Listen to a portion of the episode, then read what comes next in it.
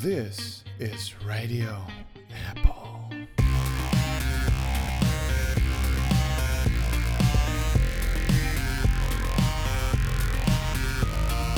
In questa puntata parliamo di conferme, quella della ricarica wireless sul prossimo iPhone, forse, è ancora un rumor, e quella di Tim Cook che invece dice che Apple sta lavorando alle auto autonome o ai sistemi autonomi. Poi ci sono i test di ARKit, le prime applicazioni in realtà aumentata che sono bellissime, andatevela a vedere su YouTube.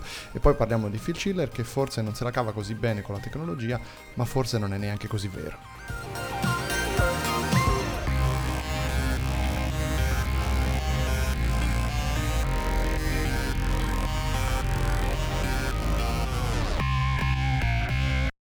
Benvenuti ad un'altra puntata di Radio Apple.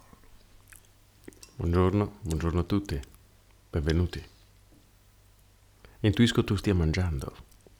Sì, tra l'altro bravo Lorenzo, perché non ho fatto nemmeno il 3-2-1 e ti sei inserito semplicemente. Bene, ormai raggiungiamo livelli di autonomia degni quasi di un progetto Apple. È il secondo 35 e siamo già metà. Stiamo già parlando di quello che succede fuori dalla registrazione. Mamma mia.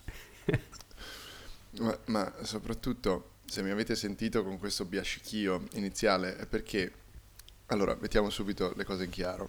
Sono le 6:49 di un giovedì mattina e questi orari che voi mi insegnerete, e mi scuseranno in particolare il povero Tiziano, il nostro ascoltatore assiduo che probabilmente sarà già in treno per andare a lavoro all'Apple Store, con Cristiano ovviamente. E tutte le persone che si svegliano alle 5:30, alle 6 per andare a lavorare, io stavo per dire una cosa un po' irrispettosa nei vostri confronti, ma la dirò lo stesso. Credo che questo orario debba essere considerato illegale, almeno nei paesi che vogliono considerarsi civilizzati. Ma al di là di questa considerazione, ci siamo alzati presto per almeno un paio di motivi. Un po' perché masochisticamente l'altra volta c'era piaciuto Lorenzo, vero? Di la verità. A me è piaciuto, come dicevi tu, è stata una giornata super produttiva che è cominciata presto e finita tardi. Io mi sono sentito una persona meglio svegliandomi così presto. Cosa che io invece non mi sento in questo momento, perché ho deciso che avevo fame. Però non abbiamo tempo perché Lorenzo poi deve andare a lavorare, perché Lorenzo è oltre ad essere una persona meglio è anche una persona serio e quindi va a lavorare e quindi ho deciso di fare colazione mentre facciamo il podcast. E se mi sentirete mangiare, anzi prego, tazzasi di tratta, o anzi trattasi di tazza, Fiorucci firmata, per cui Lorenzo non è che stai parlando con l'ultimo degli stronzi, eh? Dal suono intuivo fosse Fiorucci. Ecco, bravo. È proprio la vibrazione della porcellana che ti fa capire livelli bassissimi, come potete sentire. Però siamo l'unico podcast che parla di Apple in cui uno degli host mangia mentre parla. Ditemi un altro podcast che lo fa e io vi darò una di queste tazze Fiorucci in omaggio. Ma andiamo al sodo. Andrea, ti sei dimenticato di introdurre Lucio, scusami. Bravo, hai ragione. Ed ecco a voi. Allora, abbiamo fatto tutto questo, questa levataccia, per un motivo molto semplice. La settimana scorsa, come sapranno i nostri ascoltatori più assidui, Lucio non si è presentato ad un appuntamento, e tale appuntamento era il nostro appuntamento alle 6:30 di mattina, che avevamo deciso solo per un motivo: il fatto che per lui a San José, prova lo gusto, lo senti com'è, fossero le 9:30 di sera. Non si è palesato, però in quel caso aveva una buona ragione. Oltre a mandarci messaggi di vario genere da iPhone brasiliani per dirci che non sarebbe riuscito a venire, il motivo era semplicemente che c'era un beer bash con la presenza di Craig Federighi e Fatboy Slim, se non sbaglio. No, chi era? No, Fallout Boy. No, se ci fosse stato Fatboy Slim... Sarei definitivamente morto di invidia, invece fortunatamente non sono. follow up. Però c'era Air Force One, Craig Federighi, e quindi comunque insomma era più che giustificato che non si fosse palesato. Dopo ricorderete che l'ho chiamato ed era completamente ubriaco, e forse sono quei 15 minuti sono uno dei picchi più alti del nostro podcast, senza nulla togliere a mille altri momenti che ricordiamo e portiamo nel cuore, perché lui è caduto dal letto da ubriaco mentre parlava con me. Se non ricordate, l'ultimo episodio lo trovate su Rai Play, peraltro. Non siamo mai stati molto bravi al marketing negli episodi precedenti. Vabbè,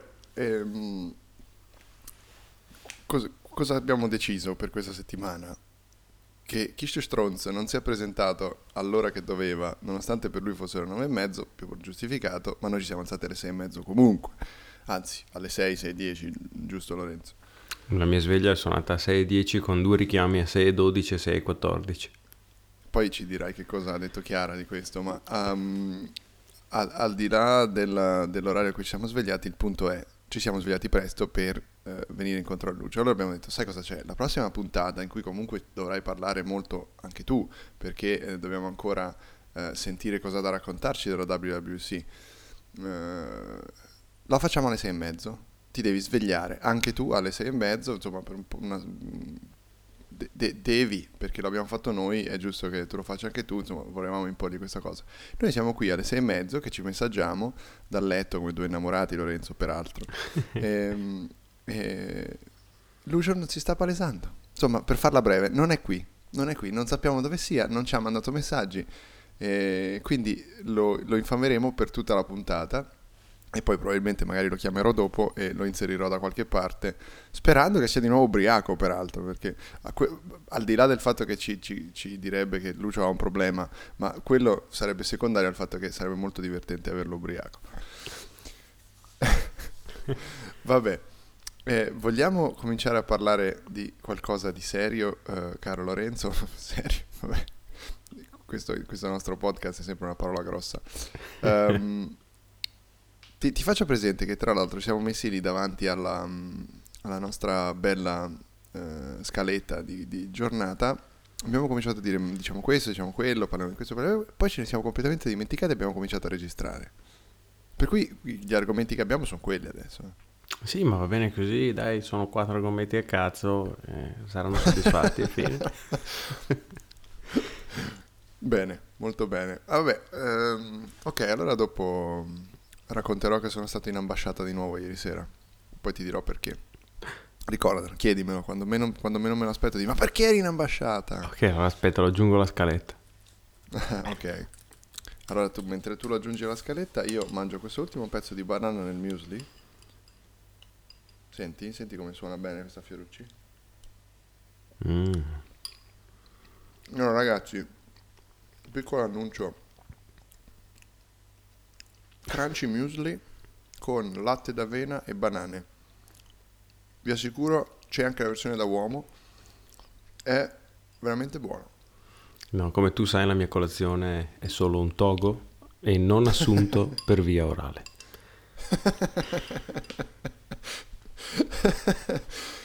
C'è da dire che in quel modo i nutrienti arrivano subito alle mucose importanti, per cui... Sì, difatti mi piace anche ricoprirlo di nicotina per avere un boost. Ci sparini sopra dello snus. Mi sembra un'ottima... Bravo Lorenzo. È per quello allora, che è per la giornata produttiva. Prima che rovescio quel che rimane del mio latte d'avena sulla tastiera, comincia a parlare tu della conferma di questo furbissimo dirigente di una dei produttori asiatici di Apple, che avrebbe confermato che il nuovo iPhone avrà una ricarica wireless. Io lo sostengo da tempo, perché non so se vi ricordate, ma nel video di presentazione delle AirPods di settembre dell'anno scorso, il buon Johnny Ive la pompa come un matto dicendo che loro credono in un futuro assolutamente wireless, che il futuro sarà senza fili, e quindi ci sta questo movimento di Apple verso la ricarica wireless. E già la rimozione del jack per le cuffie dimostra l'intenzione di togliere prese. La prossima presa che salta è sicuramente il Lightning. Detto questo, il buon signor, aspetta, voglio cercare il nome, Robert Huang, amministratore delegato di Wistron, che è un'azienda indiana che assembla prodotti per Apple, una specie di Foxconn. Sei che sicuro per che adesso... sei indiana? Come? Cioè è indiana davvero, cioè, avrà la fabbrica in India, perché Robert Huang non mi colpisce come un nome indiano. Adesso con questa domanda mi coglie assolutamente impreparato, quindi cercherò mentre... Vabbè, è poco importante, andiamo. Però in ogni caso... Il signor amministratore delegato in un incontro con gli investitori è saltato fuori, in questo momento Wistron assembla solo l'iPhone SE. In questo incontro con gli investitori è saltato fuori a dire sì, poi il prossimo iPhone sarà ancora più complicato da produrre perché sarà waterproof e poi avrà la ricarica wireless. Ma questo non ve lo dovevo dire, ma sai com'è. Sì, poi immagino che due uomini vestiti di bianco sono entrati, lo hanno trasportato fuori dalla stanza dove Tim Cook lo aspettava con un randello e lo ha picchiato. Beh, il randello metaforico di Apple sarà ben peggiore. È un randello unapologetically violent, come direbbe Johnny Ive. E niente, quindi vabbè, questo qui si sarà perso qualche milione di dollari di commessa, come dicevamo prima nel fuori onda. Però noi abbiamo una mezza conferma del fatto che il nuovo iPhone... Poi bisogna capire cosa vuol dire con il nuovo iPhone, se vuol dire l'iPhone 7 o 7S o se vuol dire l'iPhone X 10° anniversario, strafigo, display OLED, iPhone 19. Esatto. Quindi questa è così la piccola news a livello iPhone in attesa di settembre. Ma tu, cioè, allora, tu credi in una ricarica wireless veramente wireless oppure con un pad classico? No, penso che sarà una ricarica wireless tipo Apple Watch con un connettore MagSafe, che sarà un tappetino da lasciare sul comodino dove uno appoggia il telefono e si mette in carica, almeno credo. Se Apple riesce a fare qualcosa di diverso, cioè se io sono in piedi in mezzo a una stanza e il telefono si carica, un tanto di cappello. Senza che mi venga un tumore, tanto di capello. Non essere antiscientifico, al massimo ti cuoce gli spermatozoi e non ti puoi più riprodurre. Unapologetically sterile. Esatto. Siamo riusciti a creare questo prodotto, è il prodotto più sterile e sterilizzante che abbiamo mai realizzato. Potrete caricare l'iPhone e smettere di avere figli allo stesso tempo. Pensate all'innovazione. Potrebbero secondo me riuscire con buon impegno a venderci anche questa. In fondo siamo troppi al mondo, Lorenzo, dai. Su questo non c'è dubbio. E Apple potrebbe risolvere questo annoso problema, come dici tu, rendendoci sterili con la ricarica wireless. In realtà abbiamo così, in questa nebbia mattutina, abbiamo forse toccato uno dei punti più importanti della cospirazione dietro la quale si nasconde Apple. Una cospirazione per smettervi di fare figli. Ed ecco perché l'ospite di oggi è il signor Marcianò. Esatto. Che ieri è andato... Ora, se non sapete chi sia Marcianò, andate a vedervelo su internet, perché vale la pena farsi due risate, ma non perdeteci troppo tempo, perché poi vi pentirete di aver perso tempo con questa persona. Il vostro tempo vale di più, perché il vostro tempo vale. Vale di più di un marciano qualsiasi, che ieri ha depositato 1518 gigabyte, sbagliando chiaramente le indicazioni di volume dei dati, di denunce presso un commissariato da qualche parte, perché le mandava a suo dire con la PEC, ma i vari commissariati d'Italia avevano bloccato il suo indirizzo, cioè non gli tornavano indietro le mail fondamentalmente. Bene, quindi possiamo parlare di Marcianò quanto vogliamo, perché non potrà mai denunciarci, questo mi stai dicendo. Facciamo che la smettiamo, perché in effetti questa è una denuncia molto facile, tanto non ci ascolterà mai, perché a differenza mia, che vorrei mettervi in onda per dimostrare che il male si insinua nella tecnologia, Don Livio Fanzaga. Allora, io vorrei sapere cosa potrebbe pensare Don Livio Fanzaga di un'altra tecnologia Apple che abbiamo, a cui abbiamo assistito da poco e a cui stiamo assistendo, e sto parlando della nuova piattaforma per la realtà virtuale. Cioè, diciamo meglio, da WWDC Apple ha presentato ARKit, no? Questo kit per gli sviluppatori con cui suddetti sviluppatori possono sviluppare, io sono un mago nel non usare ripetizioni, possono usare queste... Diciamo che possono integrare con facilità la realtà aumentata nelle loro applicazioni. Ma sono ancora a metà caffè e questa è la ragione per cui non riesco a favellare. Quello che si sta vedendo su YouTube in questi giorni, cioè primi sviluppatori che lo stanno utilizzando nelle versioni beta di Xcode e di beta di iOS 11, francamente fa paura. Cioè ci sono video di sviluppatori di giochi che piazzano i personaggi in mezzo alla stanza, sopra un letto, perché comunque noi abbiamo visto la presentazione su una superficie, no? Che era già abbastanza impressionante, ma c'è un meccanismo di localizzazione indoor molto preciso, per cui l'oggetto che viene posto a livello virtuale in un luogo specifico è praticamente capace di rimanere in posizione di pochi centimetri. Poi quando ci si riavvicina e il telefono visualizza e quindi sta inquadrando il punto in cui l'oggetto dovrebbe trovarsi, a volte l'oggetto si riposiziona rapidamente, no? Questa è una cosa tipica anche della realtà aumentata, perdonate il rutto da professore, ma dopo aver mangiato è impressionante, Lorenzo, perché oggettivamente sembra di vedere quelle robe che si vedono sempre nelle demo di queste startup che fanno cose di questo tipo. Se ne sono viste di tanti tipi. Io mi ricordo che già non ti dico una scemata, ma 8 anni fa si cominciavano a fare robe di questo tipo di realtà aumentata, quando le prime fotocamere cellulari permettevano già di avere risultati decenti, ma qui stiamo parlando di una roba che a settembre arriverà su centinaia di milioni di dispositivi. Sì, è come dice... sempre, questo è un punto, vai, poi dico, faccio una considerazione su questo.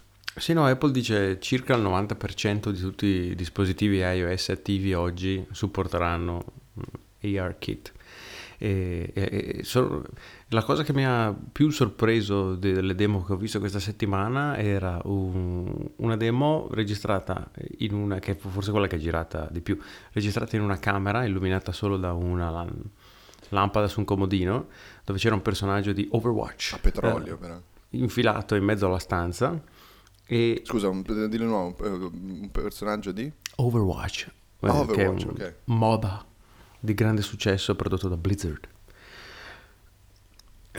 Dicevo, ha messo questo personaggio in mezzo alla stanza, e il fatto che la luce sul comodino fosse dietro il personaggio ha permesso a ARKit di illuminarlo solo sul retro, per cui è il personaggio in controluce, come uno si aspetta sarebbe in controluce una persona vera messa in quella posizione. Quindi anche il riconoscimento delle luci oltre che delle superfici è qualcosa di fenomenale. Ma io mi interrogavo appunto su questo aspetto del numero di dispositivi. Questo vale per la realtà aumentata, ma come per qualsiasi cosa Apple decida di introdurre. Cioè i volumi di scala e le dinamiche di scala che Apple deve prendere in considerazione quando introduce qualcosa di nuovo sono di un ordine di difficoltà che nessuno di noi, secondo me, può fondamentalmente immaginarsi, a meno che non abbia progettato qualcosa a livello industriale per potenzialmente almeno decine di migliaia di potenziali utenti. Cioè qualsiasi cosa faccia deve essere considerata nel concerto di centinaia di milioni di persone che la useranno. Questo ovviamente è una difficoltà enorme, pone spesso dei limiti enormi, perché è facile dire, sai chi l'ha detta bene questa cosa? Andy Rubin, quando ha presentato Essential alla Record Conference a inizio giugno, ha detto: il motivo per cui ho fatto una startup, e Andy Rubin, attenzione, è uno che ci capisce non di meno, è quello che fondamentalmente ha inventato Android, ha scritto Android, poi Google si è acquisita a Android con Andy Rubin. Andy Rubin è stato fino a 2 a 3 anni fa, fino al 2014 se non sbaglio, il capo di Android. Quindi lui cosa ha detto? Il motivo per cui faccio questa startup, tra l'altro super finanziata, perché la sta finanziando con un mega fondo di investimento che lui stesso ha fatto, eccetera, eccetera, possiamo permetterci di avere dei volumi bassi che ci consentano di introdurre novità che altri non possono fare. È chiaramente questo il punto. Cioè, allora, cosa ha fatto sull'Essential, ad esempio? Ha utilizzato un bus USB per attaccare gli accessori a questo nuovo telefono Android, che praticamente si trova sul retro ed ha due clip magnetiche a cui si possono agganciare tutta una serie di dispositivi. Il primo è una fotocamera a 360 gradi, e si agganciano e la connessione e il passaggio dati e la trasmissione dati e l'alimentazione sono completamente wireless. Quindi praticamente è un USB-C come standard, ma semplicemente il passaggio avviene a livello wireless, che è molto interessante perché permette di fare questi accessori piccoli, perché non hanno batteria, con semplicemente un modulo di ricezione del segnale a bassissima distanza, a distanza veramente ridottissima. E funzionerà, non funzionerà, non lo sappiamo, però intanto lui può permettersi di fare questa cosa perché farà, volendogliela dare buona, 1 milione di telefoni, mentre Apple deve sempre ragionare sul fatto che dovrà produrre di botto, bam, boom, dan blam, 10 milioni, 15 milioni di telefoni. Vuol dire mettere su fabbriche intere per fare una cosa specifica. Quindi quando... Per chiudere questo cappello, molto semplicemente si pensa Apple dovrebbe introdurre questa cosa perché, voglio dire, ormai è una tecnologia che c'è. Pensiamo sempre che da esserci a passare su 15 milioni di dispositivi è un bel salto. Altre due cose a questo proposito. La prima è che è assolutamente vero quello che dici. Apple ha in più, rispetto alla concorrenza, la sicurezza dell'hardware su cui girerà ARKit. Cioè, Apple fornisce l'hardware, sa cosa c'è su questi iPhone, sa cosa c'è su questi iPad, sa cosa ci sarà sui prossimi iPhone e iPad, e quindi può permettersi di dare in mano agli sviluppatori un kit che permette loro di integrare facilmente la realtà aumentata nelle loro applicazioni senza grande lavoro da parte dello sviluppatore, perché sa che come girerà quella roba sul suo hardware. E questo è qualcosa che invece Android e Google non può fare, perché non sa come è distribuito l'hardware in maniera assolutamente eterogenea invece sui dispositivi su cui Android gira. Primo. Secondo, a proposito del rilasciare Future a milioni di dispositivi, Gruber la scorsa settimana ha intervistato l'ottimo Air Force One, il quale ha rivelato che, e gli ha chiesto: ma quando avete rilasciato iOS 10.3, che contiene il passaggio all'Apple File System, non vi stavate un po' cagando in mano? Perché aggiornare il file system su milioni di dispositivi non deve essere esattamente leggero a livello psicologico, no? Qualsiasi cosa può andare storta. E qui il buon Federighi ha rivelato che gli aggiornamenti di iOS 10.1 e 10.2 già aggiornavano all'Apple File System. Probabilmente ha rivelato che quando tu aggiornavi da iOS 10 a iOS 10.1, l'aggiornamento passava il telefono in Apple File System, verificava che i dati non fossero corrotti e poi lo riportava al vecchio file system e inviava i dati ad Apple dicendogli com'era andata la conversione. Per cui loro hanno avuto con iOS 10.1 e iOS 10.2 il test all'insaputa dei nuovi utenti per il passaggio su Apple File System. Non la sapevo questa. Hanno preso i miei dati! Senza dirti nulla. No, facciamo tutto localmente. Ah sì? Allora vieni qui, guarda, prendi in mano il mio telefono e controlla localmente se hai fatto correttamente l'aggiornamento del file system. Terminale, caro Craig, terminalino, che tanto te sai come si fa, ci connetti il telefono e me lo cambi te. A 145 milioni di persone ci vai a casa a cambiarlo, caro Craig. Così ti tocchiamo i capelli. Ma come farà con quei capelli? Io veramente sono... Ha detto Lucio, in absenza, che oltre, i capelli sono effettivamente belli, ma poi è una persona lunga, no? Se ti ricordi, è proprio una persona allungata. Sì, ricordo che l'ho detto. Bene, vabbè. Peraltro, in absenza, io propongo che sia il titolo di questo episodio. Sì. Posso essere d'accordo. A questo punto io vorrei, come un po' ormai sta diventando tradizione, lanciare l'intervento esterno. Perché questa cosa di chiamare qualcuno e registrarlo telefonicamente a me mi piace. Quindi questa settimana abbiamo chiesto a un nostro amico, è già stato qui un paio di occasioni, di dirci la sua sulla WWDC. Lo ha fatto, ci siamo sentiti in anticipo questa volta, quindi so più o meno che cosa dirà. Il nome ve lo dirò appena lo introduco. Doveva esserci la volta scorsa, c'è questa volta, e quindi io direi sigla. Ieri nascerò Jeff di montagna, oppure migrerò come un maiale migratore. Siamo qui al telefono con Andrea Cervone, ma magari così, se ve lo presento in questo modo, voi ascoltatori assidui di Radio Apple direte: ma chi è Andrea Cervone? No, è Andy Big Deer, ovviamente. Ciao Andrea. Ciao a tutti, ciao Camillo, dato che esatto, dalla mail di Camillo Miller. I vecchi tempi che ogni tanto tornano fuori così. Vabbè, allora, caro Andrea, io non ci siamo ancora risentiti dopo la WWDC per varie questioni. Dovevamo sentirci prima, poi c'è stata la telefonata ubriaca di Lucio, che i nostri ascoltatori si ricorderanno dalla scorsa puntata, quindi rimediamo ora con questa successiva puntata speciale dedicata alla WWDC con il tuo intervento. E per prima cosa io ti volevo chiedere: cosa ne pensi di iOS 11? Cosa ti piace di più del nuovo sistema operativo? Ovviamente immagino l'avrai già installato e provato. Cosa ne pensi? Ma sì, lo sai che l'ho installato, non far finta di nulla, lo sai. No, è un aggiornamento bello corposo, sinceramente.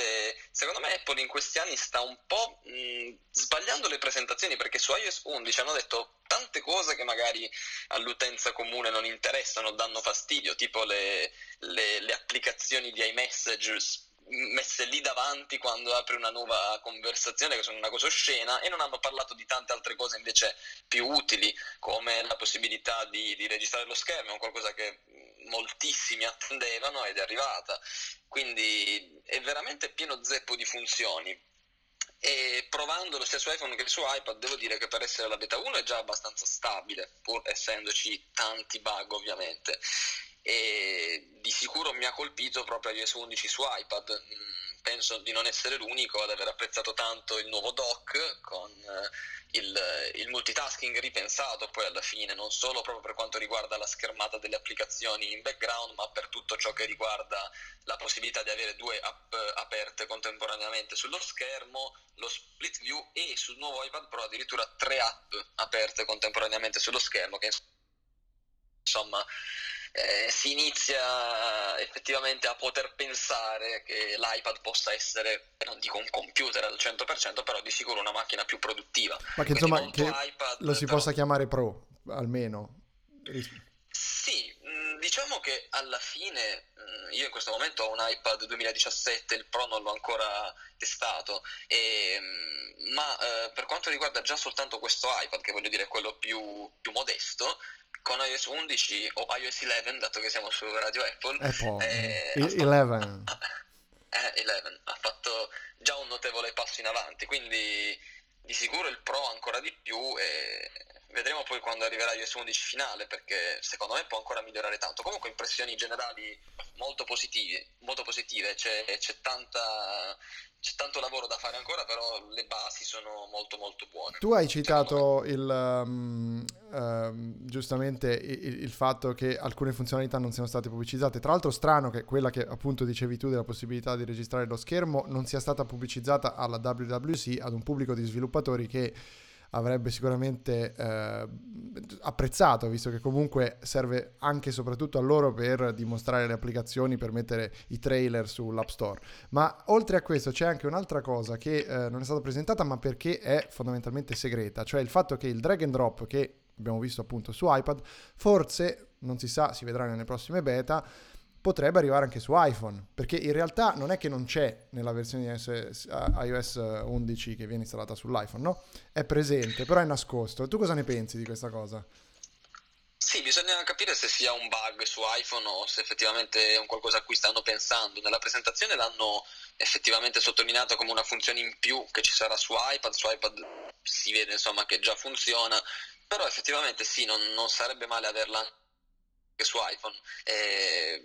Ma se non erro è stato detto che su iPhone potrebbe funzionare comunque solo tra le app, non sì, certamente, solo all'interno di un'app, insomma, non come su iPad in modo completo con un gestore sistemico, sì, diciamo. Sì, infatti, però sarebbe già qualcosa, perché comunque il problema di trasferire elementi da un'applicazione all'altra esiste sull'iPhone fondamentalmente. Questo comunque sarebbe un tentativo di risolverlo. Leggevo che Gruber diceva, secondo lui è già più che abbastanza e non è una roba half-baked, tanto per citare Craig Federighi che invece lo diceva fully baked è macOS High Sierra.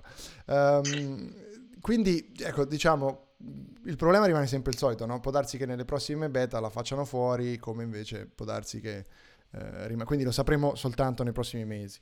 Altre piccole cose. La beta 1 è piena di problemi, quindi secondo me a proposito, hai fatto una roba, hai blastato qualcuno su Twitter l'altro giorno, visto che per l'ennesima volta si lamentava del fatto che ha installato la beta e non gli funzionava cosa delle applicazioni, non mi ricordo. Non lo so, però effettivamente dai, ne approfitto di questo spazio per fare un appello, perché effettivamente molti installano queste versioni beta, cioè no, lo sappiamo, alla fine non sono tutti veri sviluppatori quelli che ne installano, però se questo ci può stare, e no, comunque non ci può stare per altri motivi, almeno evitate di rovinarvi i telefoni, perché effettivamente le beta hanno dei problemi, quindi se poi li dovete usare al lavoro o comunque avete la necessità di avere un telefono o un iPad che vada bene, ecco, magari aspettate le beta pubbliche, che quelle generalmente sono un po' più stabili, ma comunque hanno problemi, altrimenti ecco, lasciate fare agli sviluppatori o chi ha la possibilità di testare senza perderci molto. Manca un po' questo concetto di capire che quando monti una beta su un dispositivo, quello deve essere un dispositivo di test, perché se si pianta ci devi fare i test per capire perché ti si pianta l'applicazione e altro, però effettivamente questo sfugge un po', colpa anche nostra, diciamo nostra, anche se in realtà noi facciamo appunto questi appelli, ma più in generale diciamo delle pubblicazioni di settore che ovviamente pompano tantissimo la novità e tutti gli utenti ovviamente vogliono vedere la novità subito. Però ecco, sottoscrivo anch'io il tuo appello. E invece ti volevo chiedere, più in generale, questa WWDC, intanto se ti è piaciuta, immagino la risposta sia positiva sinceramente, poi aggiungi quali sono le tue tre cose che per te sono state le migliori, insomma la tua top 3 di questa WWDC 2017. Sì, allora di sicuro, come diceva qualcuno proprio su Twitter, ora non ricordo chi, ma secondo me anche è stata una delle migliori WWDC, almeno degli ultimi 10 anni. È stata veramente carica di novità dal software che ovviamente ci aspettavamo, ma anche a tanto hardware che è stato tirato fuori. Non ci sono state sorprese fondamentalmente, se non quella del trailer della presentazione così un po' a metà dell'iMac Pro. Sì.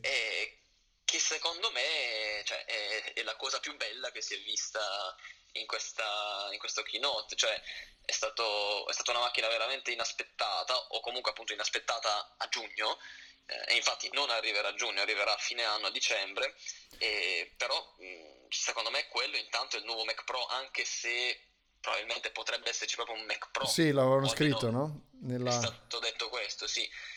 Secondo me, date le caratteristiche di quella macchina, il Mac Pro perde un po' senso, dato che integra comunque uno schermo 5K, un 27 certo. pollici 5K, e come hanno fatto anche vedere configurazioni di PC di pari fascia hanno anche un costo maggiore, quindi sono praticamente dei mainframe, sono i PC, sì, i PC non comparabili, sono macchine per tutti, no, infatti, però è una macchina veramente, non si può dire con i contro, ecco, non vi voglio far diventare explicit se non lo siete già, insomma. No, tra l'altro siamo ben oltre le explicit, siamo explicit, siamo okay. Politically scorrect alla okay, napoletana, scorrect. Sì, no, ma il fatto è comunque, al di là di questo, tu hai detto il Mac Pro, ma non c'è problema per i Mac Pro, perché quelli vecchi sono diventati HomePod, quindi hanno proprio usato il frame per fare gli HomePod direttamente, li hanno rivestiti e hanno fatto l'HomePod. E poi appunto sì, ce ne sarà un altro, ma l'unico problema magari è la modularità, no? Perché il Mac Pro si può aggiornare, puoi cambiare la scheda video, però insomma non siamo nel 2002. L'iMac, a parte la RAM, ovviamente certe cose si possono bene o male aggiornare, ma poi soprattutto il concetto è che con le Thunderbolt 3 la velocità di bus delle Thunderbolt 3 è enorme, no? Per cui la grafica, l'hanno fatta vedere, può essere esterna. E i professionisti, certo, la gente magari non lo pensa in quest'ottica, ma per un professionista 5.000 euro di main station più altri 5.000 spesi su hardware grafico esterno, ma sono quello che normalmente spenderebbe probabilmente per un setup serio di workstation, non lo so, per il rendering super professionale, se fosse un ambito PC. Quindi comunque torna. Chiaro, sono costi che il professionista si ammortizza con relativa facilità. Esatto. Non è una macchina per l'utente base, ovviamente, cioè comprare un iMac Pro per andare su Facebook a giocare a Pet Society, se ancora esiste, insomma, uno spreco. A Farmville. Clash of Clans gira che è una meraviglia sull'iMac. Fluidità pazzesca. E allora, quindi questa è la prima cosa. Sì. Benissimo. La seconda cosa, secondo posto.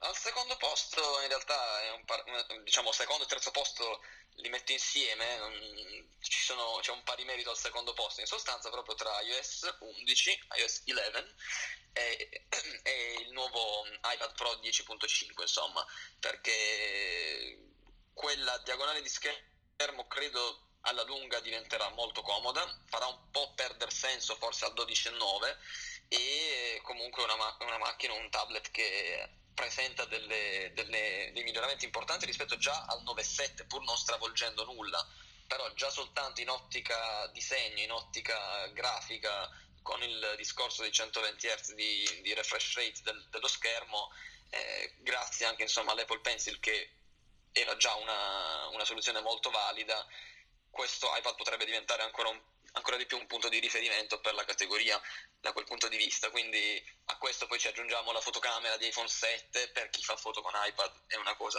positiva, è un abominio, però c'è chi lo fa. Sì però comunque considera che anche l'anteriore è migliorata, non solo la posteriore, sì, esatto. Quindi ha veramente il modulo fotocamera dell'iPhone 7 per un tablet. Non credo che ci siano altri tablet con una fotocamera del genere, no, in effetti è vero. Quindi l'hanno pompato ancora di più questo iPad Pro, è ancora di più il punto di riferimento, che gli si può dire, è semplicemente vediamo se li venderanno a questo punto, cioè vediamo il prezzo, ovviamente, anche se hanno un po' facilitato l'entrata con modelli che l'anno scorso ti davano con qualche euro in più, adesso c'è stato il discorso, no, dei gigabyte che hanno raddoppiato, quindi certo, quantomeno è un po' più comoda l'entrata. E poi appunto c'è iOS 11, secondo me, perché su iOS 11 c'erano pochissimi rumor prima della presentazione. Sul software riescono, no, a tenere questa segretezza. Meno male. Quest'anno proprio quasi totale, fino a Files, che è stata beccata poche ore prima, non si sapeva nulla.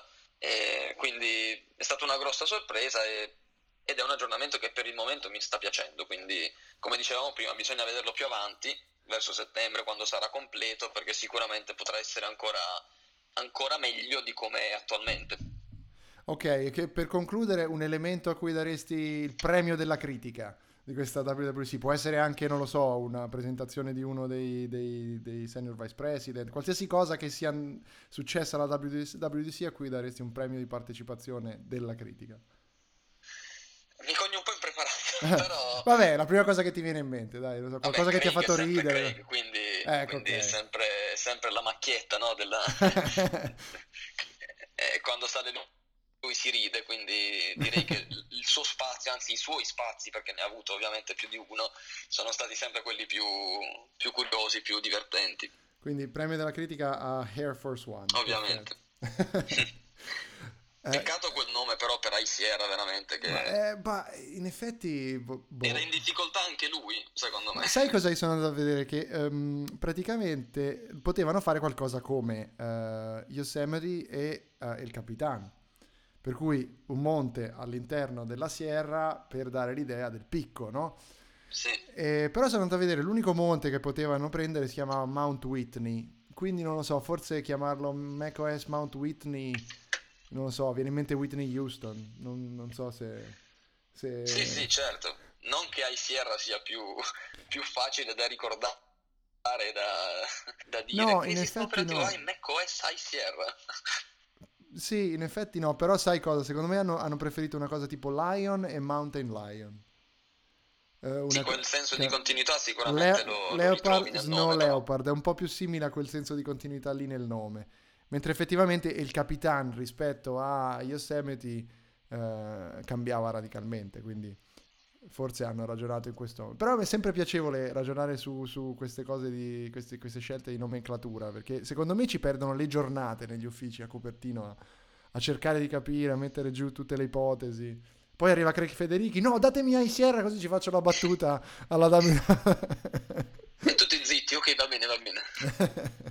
Vabbè, con quei capelli che vuoi che gli dicano. Cioè lui entra nella stanza, presenta quella zazzera, se la tocca e tutti, oh, iSierra. Sono sicuro che vada così. In iOS 12 gli effettini ai message con i capelli di Federighi che si muovono col vento. Speriamo. Sarebbe bellissimo. Va bene, io ti ringrazio, è stato un piacere come sempre. Grazie a voi. Grazie per questo tempo che ci hai dedicato. E per tutti, questo era il mio Mac che ovviamente mi sono scordato di mettere silenzioso, quindi è andata bene finora, ma adesso ha fatto un suono. Ti saluto, ti ringrazio e a tutti voi. Lui era Andy Big Deer e torniamo alla normale programmazione. Bene, siamo di nuovo in studio. No, riflettevo sul dramma. Siccome io l'intervento di Cervone andrà infilato dentro l'audio che stiamo registrando ora, ma rifletto solo ora sul fatto che Andrea non mi ha dato l'audio prima, quindi io non ho idea di cosa ha detto Cervone. Giusto, me l'ero dimenticato questo particolare. Ma idem, anch'io, mi è venuto in mente ora, quindi è stato interessante. Secondo te, esatto, spiegami, qual è stata la cosa secondo te più interessante dell'intervento che abbiamo ascoltato, Lorenzo?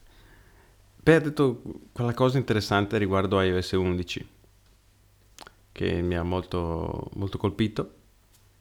Vedi, perché è stato effettivamente molto preciso, in particolare su quell'argomento, no? Esatto.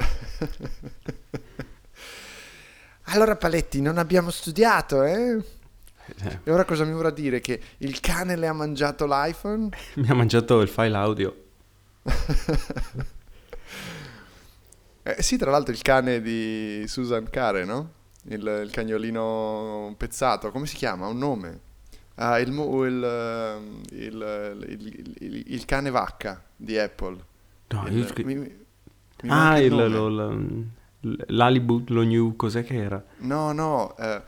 Il cagnolino con le macchie da mucca, il cane mucca di Apple. Io non so niente di tutto ciò. Sei sicuro che non sia frutto del sogno? Dog cow o muccane è un'immagine bitmap di proprietà di Apple Incorporated. Ha la sagoma di un cane ma ha le macchie come una mucca. Originariamente venne creato nel 1983 da Susan Kare. Fa parte del font Cairo ed è memorizzato al posto della Z. Nel frattempo ti avviso che ore 7:14 Lucio ci ha appena scritto, quindi potrebbe essere sveglio, potrebbe infilarsi nella puntata. Sì, vediamo. È vero, stiamo vedendo WhatsApp.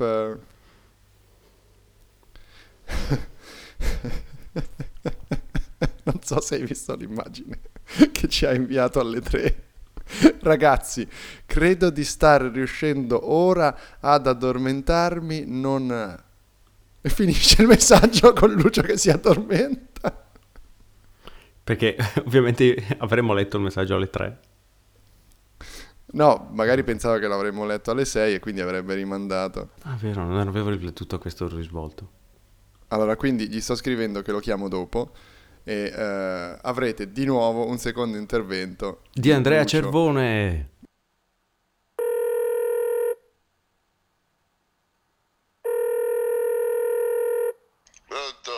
Buongiorno. Sei una chiavica. Ciao Lorenzo. Ma che Lorenzo? Sono Andrea. Andrea chi? Sono Camillo Miller. Ah, Camillo. Che scusa, dice Camillo che è Andrea. Beh, comunque, tu stai diventando tutti, il Parenzo. Ciao Andrea, ciao Lorenzo. Stai diventando Parenzo. Il Parenzo di Radio Apple. Sempre al telefono. Il Parenzo. Cos'è il Parenzo?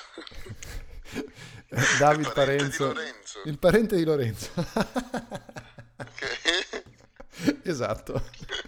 Allora, dacci una scusa per cui, perché abbiamo già spiegato all'inizio di questo podcast che l'unico motivo per cui ci siamo svegliati alle 6:30 per farlo è che ti volevamo imporre questa sveglia e tu l'hai mancata completamente. Ora dacci una scusa. Ero attanagliato. Una cosa più napoletana non la potevi dire.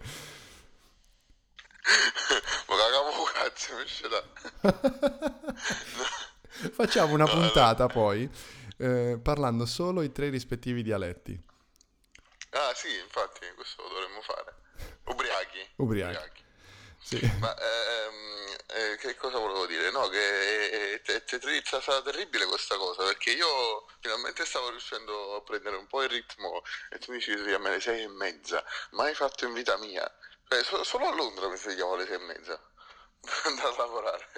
Ma per il podcast questo è altro. Sì, ma soprattutto altro.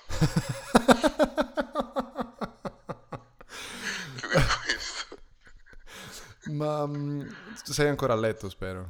No, mi sono alzato, altrimenti la mia voce sarebbe stata più o meno così.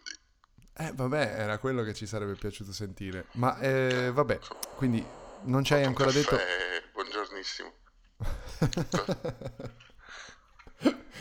Con la ricetta caccicciorinella precisa a mamma, no? Poi compagni di celle precisa a mamma. Esatto, mancava compagni di celle. Radio Apple lo stanno fare. Allora, stammi a sentire, spiegami. Di che cosa avete parlato? No, più che altro non mi hai ancora detto per quale motivo non ti sei riuscito ad alzare. Il ritmo sono gli effetti del jet lag sulla gente. Ah, ok, quindi sei ancora jet laggato.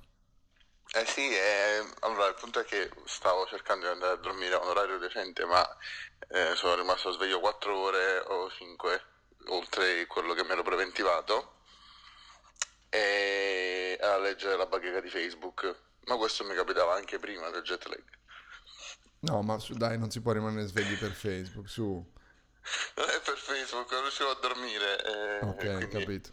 Ma di cosa avete parlato? Allora, perché l'ultima volta avete parlato della WWDC. Sì, infatti scusami, ho un po' di allora, dicevo, abbiamo parlato di varie cose che non toccavano necessariamente la WWDC. Poi c'è stato l'intervento di Andy Big Deer, che ha un po' più parlato di più di cose della WWDC, e pensavamo, questo era il punto, ci siamo segnati argomenti che non la riguardassero perché tanto c'è Lucio che ci dirà qualcosa della WWDC. Ma tu tirarti fuori queste tue esperienze della WWDC ormai sta diventando un'impresa impossibile. Infatti, è quello che sto andando, però non è normale che io torno qui e la fate comunque alle 6:30 la puntata. Ma l'abbiamo fatta solo ed esclusivamente per irritare te. E tu ci hai lasciato di nuovo il pacco. Adesso hai 2 puntate da fare alle 6:30. Ti rendi conto che più eviti e più... quindi per riprendere questa cosa, per recuperare, devo farne 2. Ma poi c'è un altro aspetto. Lorenzo alle 7:45 deve andare al lavoro. Se lo facciamo di sera va bene tutto quanto. Però oggettivamente la sera uno ha impegni e cose varie. La mattina alle 6:30. Ma chi ti caga? È incredibile, sì, infatti. Quindi... No, ma è incredibile quanto è difficile per noi riuscire a trovare un momento per, non dico vederci, ma telefonarci. Ma a questo... alla fine Radio Apple è telefonarci, sì, al computer, ma comunque telefonarci. Non so, questa relazione è insostenibile. No, guarda Lucio, dobbiamo fare qualcosa perché veramente la nostra relazione sta soffrendo in questo momento. La nostra relazione soffre, noi no, ma lei sì. No, non è vero, ragazzi, tranquilli, no, la nostra relazione non soffre. Ma gonfie vele, tanto per il fatto che non riusciamo a comunicare. Ma in realtà sì, perché stiamo facendo, alla fine ne stiamo ricavando il meglio che possiamo, perché ti chiamo al telefono, tu fai questi interventi che a me francamente piacciono. Poi diteci se vi rompete le palle di sentire qualcuno che parla al telefono, ma è molto radiofonica questa cosa che io ti chiamo al telefono, tu fai un intervento. Mi dispiace solo che sei limitato nell'intervento ad uno spazio preciso, perché comunque sarebbe interessante. Poi con questo tipo di interventi ovviamente lievita il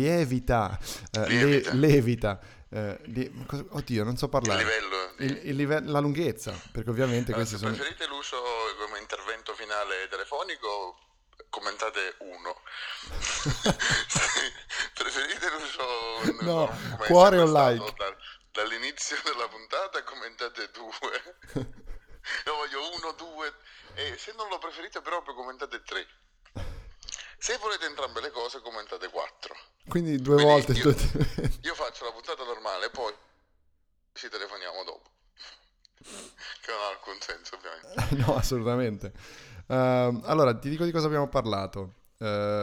Allora io non so ancora se questo intervento lo metterò in fondo o in mezzo, quindi comunque l'ho spezzettato un po' qui un po' lì. Si può fare. Va bene.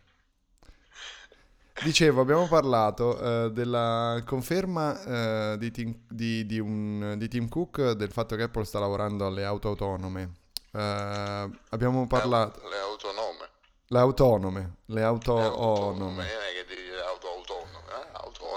Sì, è vero. Sintesi e concisione. E circoncisione. Poi abbiamo parlato dei primi test di AirDrop.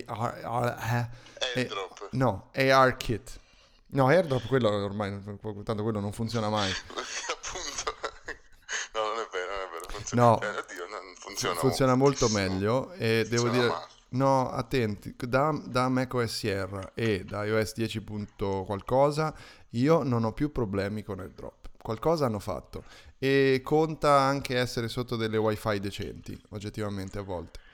Noi paradossalmente il problema l'abbiamo proprio in Academy, perché io non ero mai stato in un posto sotto sotto una rete wifi con 200 MacBook attivi, e ogni volta che devi mandare un file a quello che sta a fianco a te ti escono prima tutti gli altri e poi lui in mezzo, e la lista si aggiorna continuamente. Ma basta che premere quello giusto, perché si aggiornano. Quando hai trovato premi e nell'istante in cui hai premuto si è tolto ed è diventato, da che era Marco è diventato Lamberto, e tu mandi un file privato a Lamberto, a Sposini, è terribile. No, Olivari. Allora, aggiungiamo Lamberto Olivari alla lista che di persone da telefonare. Non solo, alle persone che abbiamo in qualche modo infamato, offeso, perché Lamberto non l'abbiamo offeso, però Lamberto, giocando sul suo nome, che è Lamberto Sposini, sicuramente tutti lo prenderanno in giro per questa cosa. Lamberto Sposini, e di qui di là.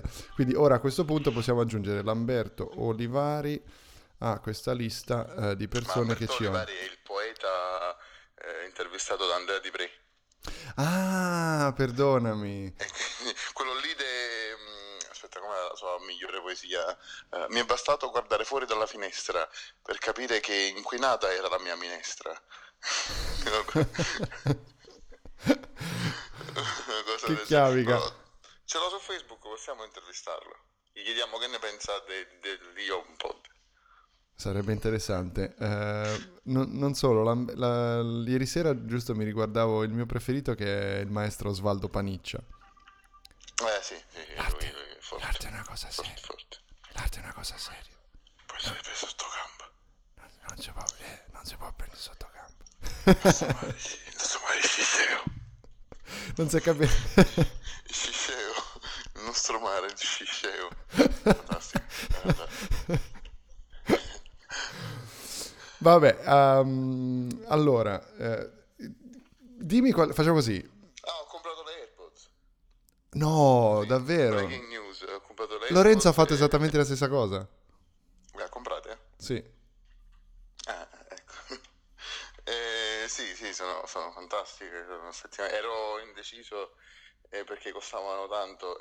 Penso ancora che costano tanto, però Vabbè, cioè non costano tanto per quello che sono, costano tanto perché io non volevo spendere quella cifra. Ma guarda, ti svelo questo segreto, è un po' sempre così, non è che una cosa costa tanto per quello, ma costa tanto perché non vuoi spendere quella cifra. Infatti, appunto.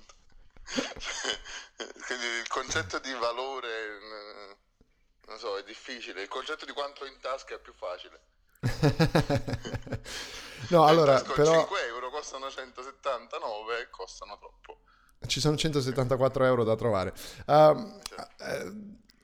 Voglio che tu mi dica qualcosa che non c'è ancora detto sulla WWDC, per cui ad esempio la cosa che ti è piaciuta di più, la cosa che ti è piaciuta di meno da partecipante, e poi per chiudere mi racconti come è andato il ritorno a casa.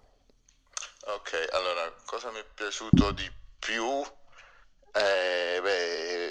Vedere il keynote iniziale, e tra l'altro con amici, con i miei amici, non è che sono andato lì, cioè, già andarci da solo sarebbe stato fantastico, ma andarci con quelli che sono diventati praticamente i miei migliori amici è stato fantastico, e soprattutto il momento in cui ho sgomitato a Manuele, gli darò un nome, e gli ho detto: è fantastico vedere Tim Cook che presenta e non si ferma per il buffering. Perché veramente, mentre lo guardavo presentare le cose, mi aspettavo che a un certo punto si fermasse. È stato un riflesso, perché dopo averne viste una decina ormai, ma se contiamo anche gli altri eventi Apple, non ho idea, veramente decine e decine. E l'ho sempre visto che a un certo punto si fermava per il buffering, sia se lo vedevo in diretta sia se lo vedevo dopo. Comunque a un certo punto questo buffering arrivava prima o poi, questa è stata la cosa più bella. No, a parte questo, insomma, la cosa bella è conoscere altre persone che fanno questo, anche se l'Academy già mi aveva dato questa opportunità a livello di comunque internazionale, perché ho conosciuto tanti ragazzi anche da fuori, però lì ovviamente sei in un contesto molto più, userei la parola accelerato, perché sono 5 giorni, martedì, mercoledì, sì, 5 giorni, 4 e mezzo va, perché venerdì non è stata una giornata completa, ci sono stati meno eventi, solo la mattina, e quindi insomma tanta gente con cui scambiare idee, opinioni, contatti, opportunità, insomma. Avete fatto un gemellaggio con i brasiliani, a quanto ho saputo. Sì, perché c'erano ragazzi dell'Academy, la stessa nostra, ma in Brasile. Ma questa cosa ti volevo chiedere, scusa, l'Academy brasiliana, ma io non avevo mai sentito, dov'è? Dove l'hanno fatta? Ma a Sao Paolo, per quanto ne sappia, ma forse addirittura ce n'è più di una, ma non sono informatissimo sinceramente, perché io ho conosciuto questi ragazzi che venivano un po' da tutto il Brasile, anche c'era uno no, texano, c'era una ragazza cinese, non so se era... Cioè, non so se era cinese o esteticamente cinese. Quella di Napoli non è l'unica Academy, allora. Io ero convinto che fosse la prima e unica. No, al mondo no, la prima è in Europa. E al mondo c'è quella brasiliana, e poi quali altri ci sono? Ma ci sarà qualcosa in America, però non so se proprio rispecchia gli stessi... le stesse cose della nostra. No, nostra e quella brasiliana sono comunque diverse. Mi stupiva questo fatto, perché quella napoletana ad esempio è aperta a tutto il mondo, cioè uno può venire dall'America a Napoli, però non si è mai sentito questa cosa per altre Academy che fossero, per dire, in America, quindi con questa modalità secondo me quella di Napoli, o a questo punto quella di Sao Paolo, sono un po' le uniche. Infatti non sono molto informato su questa cosa. No, ma te lo dico, nemmeno io che ne ho scritto varie volte sapevo che ci fosse ad esempio un'Academy a San Paolo. Sì, c'è. Al San Paolo? Sì, non lo stadio. Che tra l'altro ci sono le formiche al San Paolo, quindi lasciamo perdere. Triste notizia di cronaca.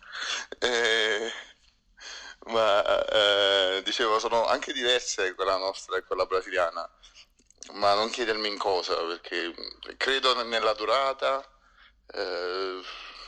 Insomma è una scuola sperimentale comunque, che sta andando sempre più, si sta andando plasmandosi in base anche a quello che succede, no? Certo. Io ho avuto spesso occasione di parlare con gli ideatori proprio del progetto e insomma loro sono contenti che sta andando benissimo e raccolgono costantemente feedback per migliorarla. Quindi sì, abbiamo fatto networking, get drunk con questi brasiliani, è stato molto... Vabbè, invece dimmi, la cosa che ti è piaciuta di meno, senza voler essere troppo critico, ma ci sarà qualcosa che non è... No, sì, c'è una cosa che in generale mi ha lasciato un po' così, ovvero il fatto che le sessioni, io da sviluppatore comunque in erba e non in quel senso, ero lì e cercavo degli aiuti più basilari, soprattutto su Swift, no? Ovviamente. Nei laboratori c'erano questi ingegneri Apple che ovviamente insomma erano chiaramente delle cime, però erano delle cime all'80% delle volte su C++ e Objective-C. Molti di loro non conoscevano Swift, alcuni addirittura non ne sapevano praticamente nulla. Quindi per voi è diventato un po'... cioè andavate lì, magari avevate una domanda anche banale, ma loro dicevano no, guarda, io non mi occupo di questa cosa. Sì, ti rispondevano, te lo posso dire in Objective-C o in C++. Ma Swift non lo conosco. E quindi io ormai andavo lì e appena arrivavo nel laboratorio chiedevo qualcuno che conoscesse Swift, dicevo ma mandatemi da qualcuno che conosce Swift, ma non ho pochi. E addirittura, non vorrei dire una cosa sbagliata, ma mi sembra che alcuni anche di quelli che scrivevano proprio le API poi non sapevano in effetti, o comunque non erano allenati a scrivere in Swift, quindi non sapevano. C'è un elemento che perché così sembra che Apple non supporti i suoi stessi progetti, ma Swift direi che a livello di backing da parte dell'azienda altro che, nel senso è un super progetto, super finanziato e super importante, però mi pare di capire. No, assolutamente, è importantissimo, però il punto è che queste persone scrivono codice a livello molto basso, nel senso che devono fare cose molto più basso, sì. Quindi, perché ai laboratori c'erano proprio le persone che presentavano le sessioni, cioè quelli che hanno scritto le API nuove, no? Cioè per cui chi ha fatto ARKit avrà usato Objective-C, questo era il punto. Esatto, noi abbiamo parlato con il creatore praticamente di SyncKit, che sarebbe quello per fare oggetti 3D. Sì, ne parlavamo l'altra volta. 3D, esatto. E ovviamente chi poteva conoscerlo meglio di lui, ma nell'integrazione in un progetto abbastanza semplice in Swift aveva difficoltà a risponderci, perché è come se non fosse il suo campo.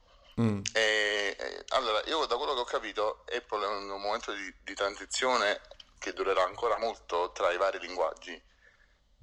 Certo. E quindi Swift attualmente è un linguaggio ottimizzato per la scrittura facile, insomma per essere scrivibile facilmente. Ha un po' da questo punto di vista lo spirito di Python, secondo me, come attitudine al fatto che insomma non hai problemi di cagarti punti e virgola, cavole varie, le cose le scrivi esatto, secondo indicazioni, esatto. Praticamente una riga di Swift corrisponde a centinaia di righe di codice di Objective-C, e quindi attualmente chi insomma, dato che da quello che ho potuto capire la WWDC è un posto, è un qualcosa che aiuta di più se sei un programmatore con anni di esperienza, che ha già delle app pubblicate in App Store, e quindi va lì se ha dei bug particolari, specifici, delle domande molto specifiche su qualcosa. Noi avevamo più che altro, volevamo imparare alcune cose anche da zero, e diciamo, no, devo dire tutti si sono messi ad aiutarci, anzi a un certo punto avevo 5 ingegneri Apple sul mio progetto ed è stato, quel momento è stato fantastico. Avete fatto una sorta di coding gangbang, scusa, esatto. È mancata sì, la voce. Il mio computer in quel momento era in mezzo a tanti ingegneri Apple, in effetti non sono stato così malizioso come sei stato tu adesso, ma in effetti poteva essere visto come una Sasha Grey in mezzo a tutte quelle mani esperte che lo toccavano. Ti prego, metti un commento nel tuo progetto a qualche parte, una easter egg in cui ringrazi Sasha Grey. Esatto. E comunque... per l'ispirazione. Certo. No, e quindi dicevo che sì, per chi vuole proprio imparare, si impara molto di più all'Academy che ad WWDC. Vabbè, è anche comprensibile. Buona pubblicità che posso fare all'Academy. Che non è cattiva pubblicità alla WWDC, intendiamoci. Sono solo due cose diverse, dai, poi in 5 giorni. No, sì, sono due cose diverse. Noi in quanto vincitori di scholarship siamo andati perché avevamo fatto un progetto creativo, ma non eravamo per forza delle conoscenze tecniche così elevate. Vabbè, ma direi che vi siete divertiti, comunque. Ma certo, questo sì, sicuramente. Quindi insomma, il bilancio finale?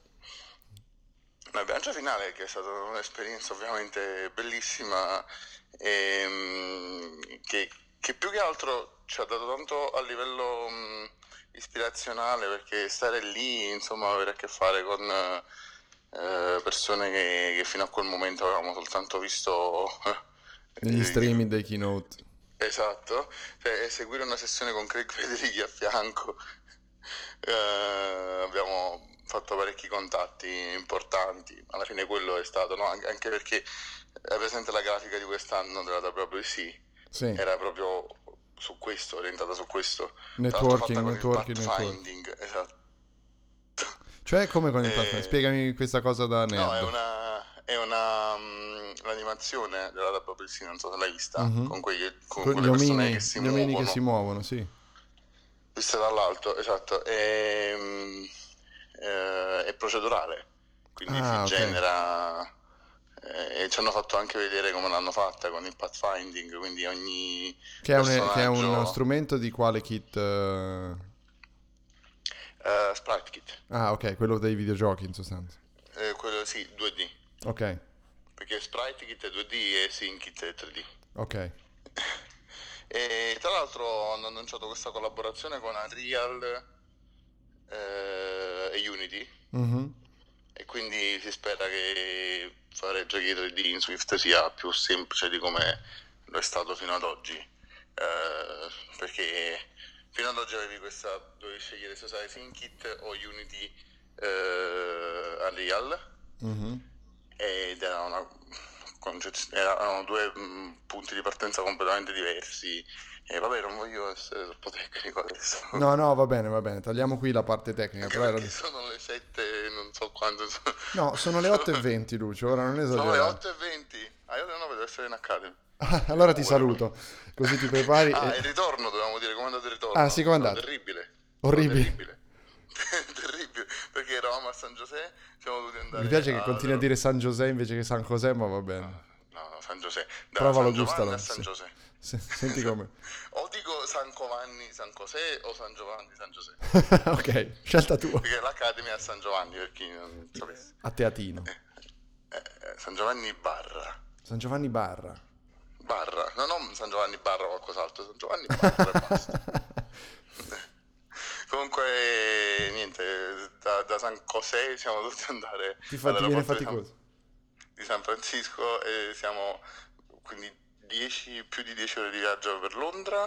A Londra ci sono stati 5 ore di ritardo col volo, e il bello è stato che noi siamo entrati nell'aereo, io mi sono addormentato perché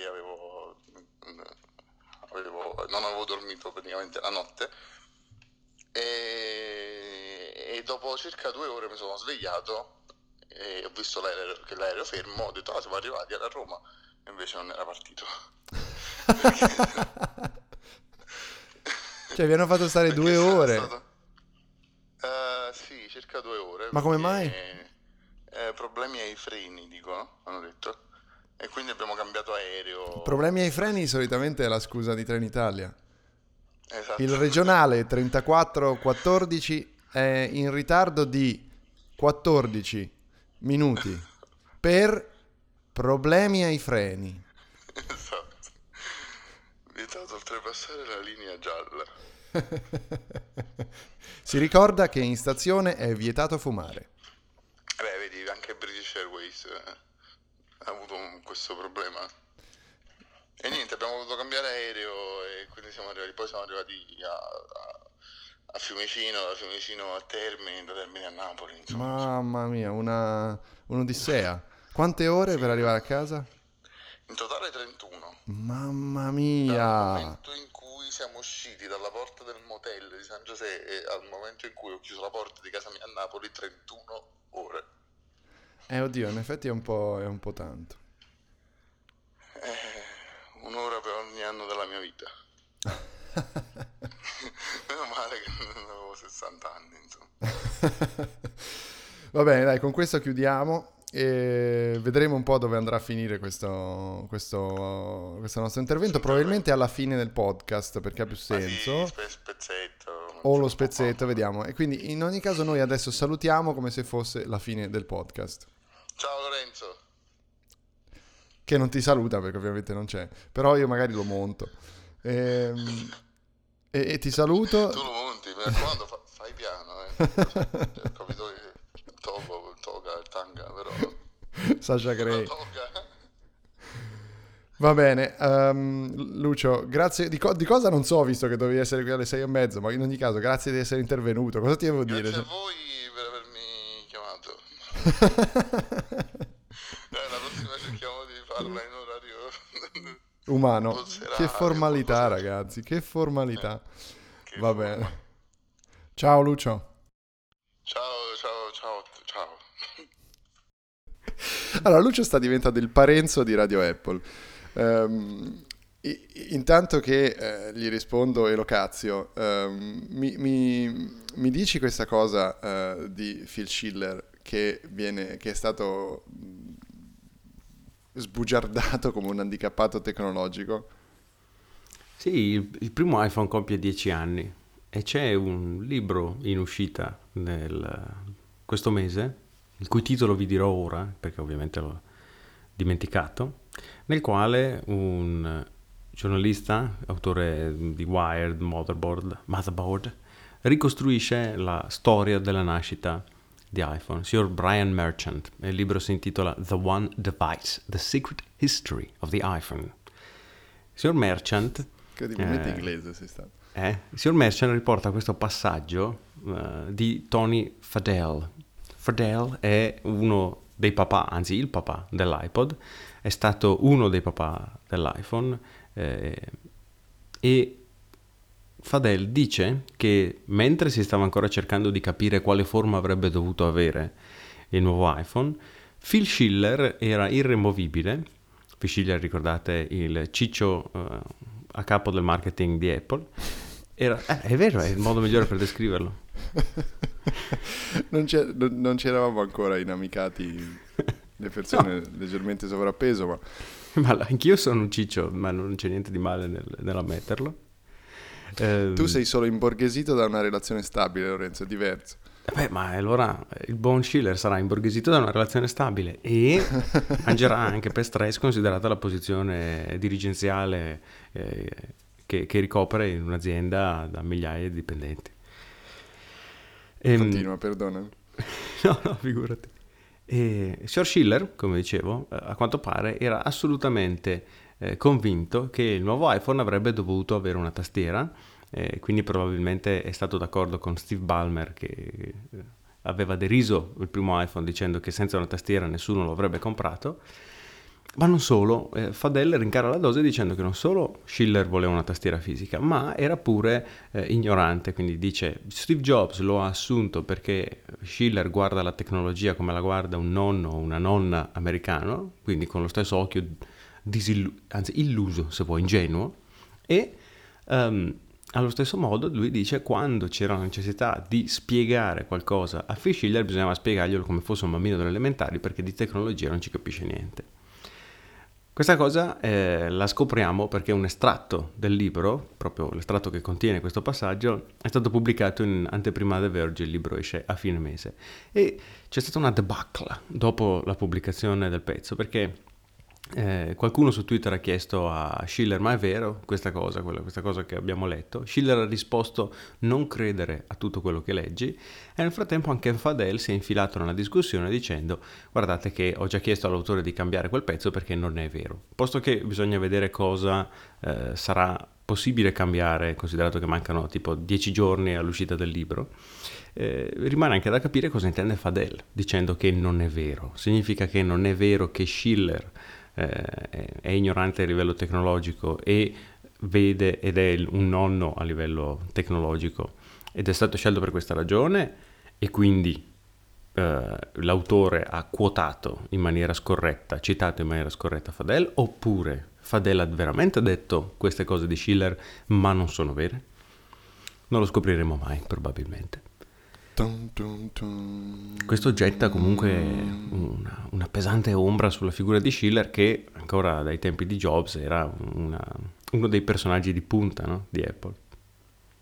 Lo Schiller, peraltro volevo fare questa considerazione, è uno stabilimento balneare a Marina di Massa dove si fa windsurf. Se vogliamo buttare dentro questo dato anche... Scusa, non c'entrava niente. Però si chiama proprio Schiller, lo stabilimento balneare. Quindi andrò a chiedere se c'è una relazione con Phil Schiller. Sicuramente. Mi sento un po' come Voyager quando vanno a caccia del Santo Graal e tornano con tutti gli elementi. Ma andiamo adesso a Marina di Massa, questo stabilimento balneare. Guardate come si chiama. Schiller. Magari è una... Ci conferma forse che Schiller è un handicappato. Magari lo stabilimento balneare Schiller è solo una copertura per Apple per poter testare la sua auto elettrica. No, è volevo solo precisare questa cosa perché politica discorrect va bene fino a un certo punto, handicappato tecnologico, non usiamo queste parole. Corretto. Sì. Modo brusco per dire quello che è stato detto di Schiller fondamentalmente, non ce ne vogliate a noi per usare questo termine, anzi. Non ce ne vogliate a noi, ma come parlo? Ma come sto parlando? Mi scuso. Vabbè, e comunque... mi prostro, ma come sapete sono diretto e a volte non uso le parole in modo corretto, come Togo. Come piuttosto che, esatto, allora, lampante dimostrazione. Questa mattina nessuno può... Cioè, io mi sento ancora il cervello con un velo di melassa sopra, come quando ti svegli sei ancora lì che zombizzato, per cui perdoniamoci da soli questa mancanza di eloquenza. No, ma devo dire la verità, l'ho detto apposta, perché la mia speranza è che adesso scaturisca un caso nazionale sui giornali e la nostra viewership, ascoltership salga in maniera drammatica. Voglio generare malcontento negli ascoltatori per attirare ascoltatori. Questo è il male che parla tramite di loro. Sì, tra l'altro, ecco Fanzaga cosa penserebbe di ARKit. Penserebbe probabilmente che è un portale verso l'inferno. Quando nella Bibbia c'è questo momento dove brucia questo arbusto, no? E allora lì è lì che si capisce che le persone non devono usare la realtà aumentata. Sei diventato un po' Prodi alla fine. La realtà aumentata ce lo chiede l'Europa. Ce lo chiede l'Europa. Esatto. Con la realtà aumentata lavoreremo un giorno di beno e guadagneremo.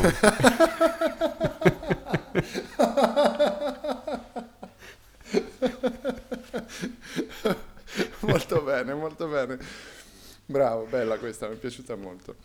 Allora, ho una buona notizia, ho una cattiva notizia, vuoi decidere. Lucio ci raggiunge, ha scritto che, ok, ti dico quando sono pronto. Ora, io giuro, Lorenzo, scommetto che ci vorranno ancora 10 minuti, quindi tu dovrai andare via, fondamentalmente. Ma vediamo come andrà... come andrà questa storia. Vi dico che probabilmente Lucio arriverà prima della fine del podcast. E la cosa bella di tutto questo è che noi potremmo tranquillamente evitare di dirvi tutte queste cose, perché stiamo registrando in differita, ovviamente. Però, siccome non abbiamo cazzo voglia dello sbattone di montare, togliere, tagliare, risentire cosa abbiamo detto troppe volte, no, noi facciamo tutto come se fosse live, tutto come se fosse in diretta. È questo che Radio Apple vi porta ogni settimana, col cazzo, quando ce ne ricordiamo, ogni settimana nelle vostre cuffie. Parliamo di cose tecnologiche, parliamo di Apple e soprattutto vi facciamo sentire... come li facciamo sentire i nostri ascoltatori? Sicuramente più intelligenti. Facciamo sentire loro tutto il dietro le quinte, tutto ciò che c'è oltre il podcast che sentono. Esatto, le nostre vite vere. Noi vi raccontiamo, perché la tecnologia è nelle nostre vite, non si scinde da ciò che siamo nelle nostre vite ormai. Non si Schiller. Non si Schiller, è il 2017 bellezza, e questo è il tecnologia. Il fatto che si possa utilizzare l'articolo sbagliato per definirla, ad esempio, è importantissimo, perché è un concetto talmente universale che non ha genere. Ma come mai eri in un'ambasciata ieri? Vedi? Attenzione. Vedi? È arrivata la domanda spot. Bravo, perché ti avevo chiesto giustamente di farla così, Dumbling. Dumbling è una parola che mi piace, ma non ho mai capito se sia una roba che si dice solo a Massa o anche in Italia. Si dice Dumbling in italiano? Sì, e tra l'altro non tutti sanno che era uno dei moschettieri.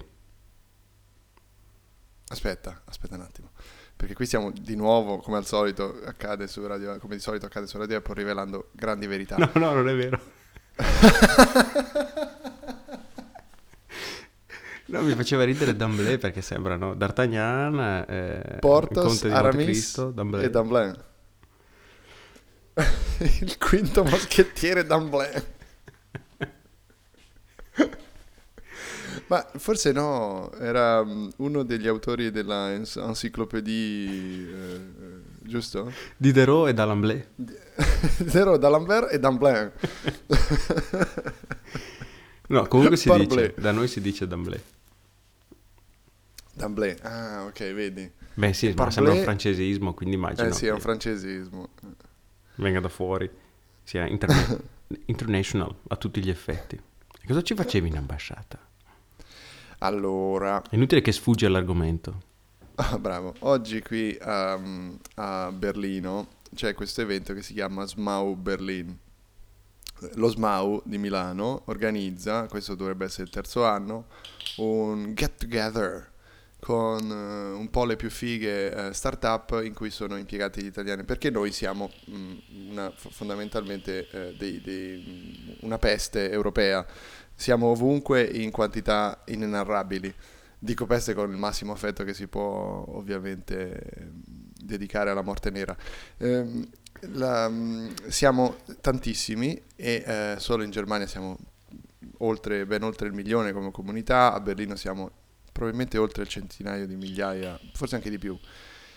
E nelle start-up berlinesi, peraltro, quasi la metà dei dipendenti e dei fondatori, insomma di chi è occupato nella realtà delle start-up berlinesi, non è tedesco di nazionalità.